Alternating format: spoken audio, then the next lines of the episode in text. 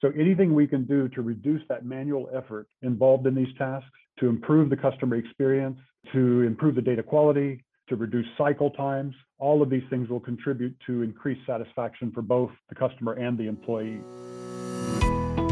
Welcome to the Asian Banking and Finance Podcast, where industry leaders discuss emerging trends and business models, their upcoming projects, and how the banking industry is evolving. And now, here's your host, Simon Hyatt. Hello, everybody, and welcome to Asian Banking and Finance Magazine podcast in partnership with Kofax. I am Simon Hyatt. I'm the contributing editor of Asian Banking and Finance Magazine and your host for today. For this episode, we will be having a five-minute Q&A session with our guest speaker, Greg Crowell, who is the head of sales engineering for the APJ region at Kofax. Greg, warm welcome to you. Thank you very much, Simon. It's very nice to meet you, and thank you for having me on the show. Thanks so much, Greg. Just got a couple of uh, quick questions for you today, and really like to pick your brains and hear your wisdom. Firstly, Greg, how do financial firms identify if they need to switch from their current automation system for their credit appraisal process to a new one? What do you think? Right. Well, thanks for the question, Simon.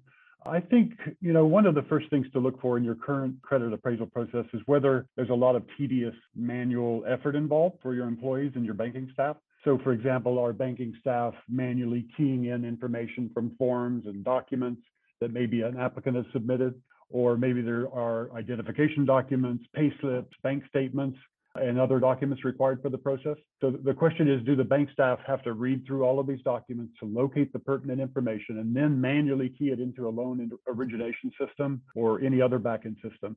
Uh, if so, you know, those are things that can be automated. Other questions might be, does the current process sometimes require rework, you know, because of a data entry error, for example? Uh, and we're only human after all. Another question I think would be, does the current process require swivel chair integration? By that, what we mean is that a staff are needing to switch between multiple applications to find and review information or to enter information from one system into another.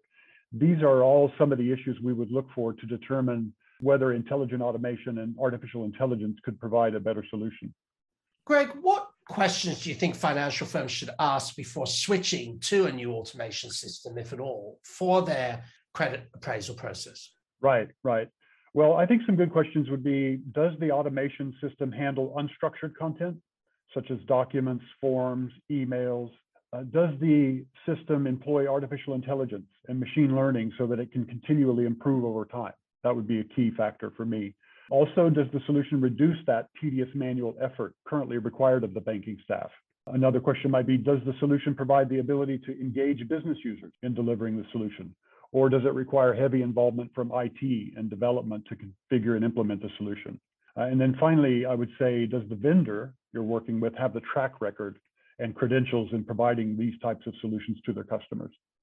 Obviously, Greg, in the long run, you're going to explain that costs drop and it becomes cost efficient to adopt a new automation system. But is cost efficiency something that clients should be looking for? Yeah, certainly, you know, you're going to want to calculate a return on investment. And so don't invest in any automation solution until upfront you've done some level of analysis to have confidence it's going to work. Uh, and, you know, the, the credibility of the vendor is key uh, in that. But then you can calculate an estimate of what your return on investment might be to see when you'll get your money back from the solution, how quickly it pays itself off. Fantastic, fantastic. And just interestingly for me and, and our viewers today, I'm wondering how can businesses engage citizen developers to take part in their automation and digital transformation strategy? What do you think about citizen developers? Yeah, I think that's a great question, Simon, and I kind of alluded to it. Uh, this is an area we really uh, put a lot of focus on because you think about it, tapping into the know-how of the business user is really the key to understanding how to improve any process, including an end-to-end, you know, credit appraisal process. I mean, after all, it's these business users that are working with the customers and their information on a daily basis.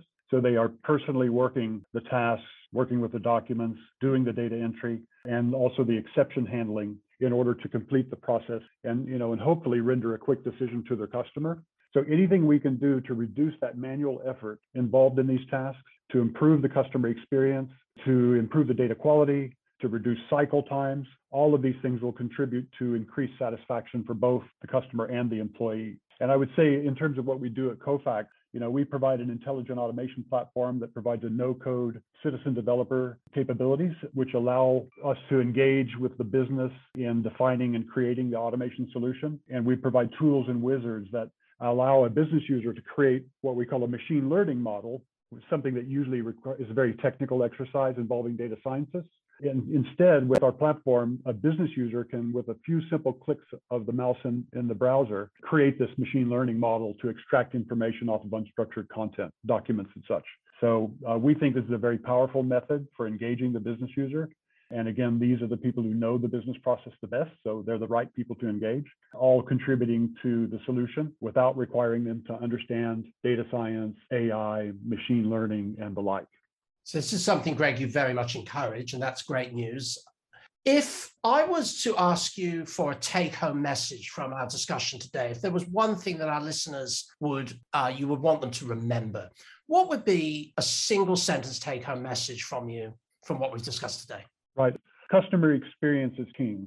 So the more quickly you can respond to your customer in the channel, on the channel of their choice, as accurately as possible, uh, the better you're going to, the more happy your customers will be, uh, and the more happy your employees will be because they are relying, they're getting help to do their work. And they can move away from boring, tedious tasks to more cognitive work or more decision making.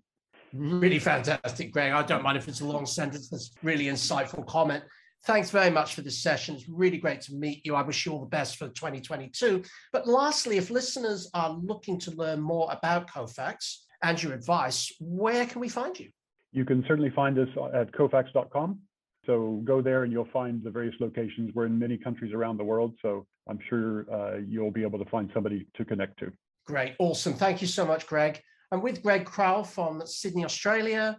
Greg, stay safe, stay well. Hope to meet you in person very soon. And um, goodbye to you. Have a fantastic 2022. Thanks very much, Simon. Same to you. Thank you very much, everybody. This is Simon Hyatt from Asian Banking and Finance Magazine. Thank you for joining us, and we hope to see you soon. Thank you for listening. Subscribe to our channel in Spotify, Apple, and Google Podcast. For more information, check out AsianBankingandFinance.net.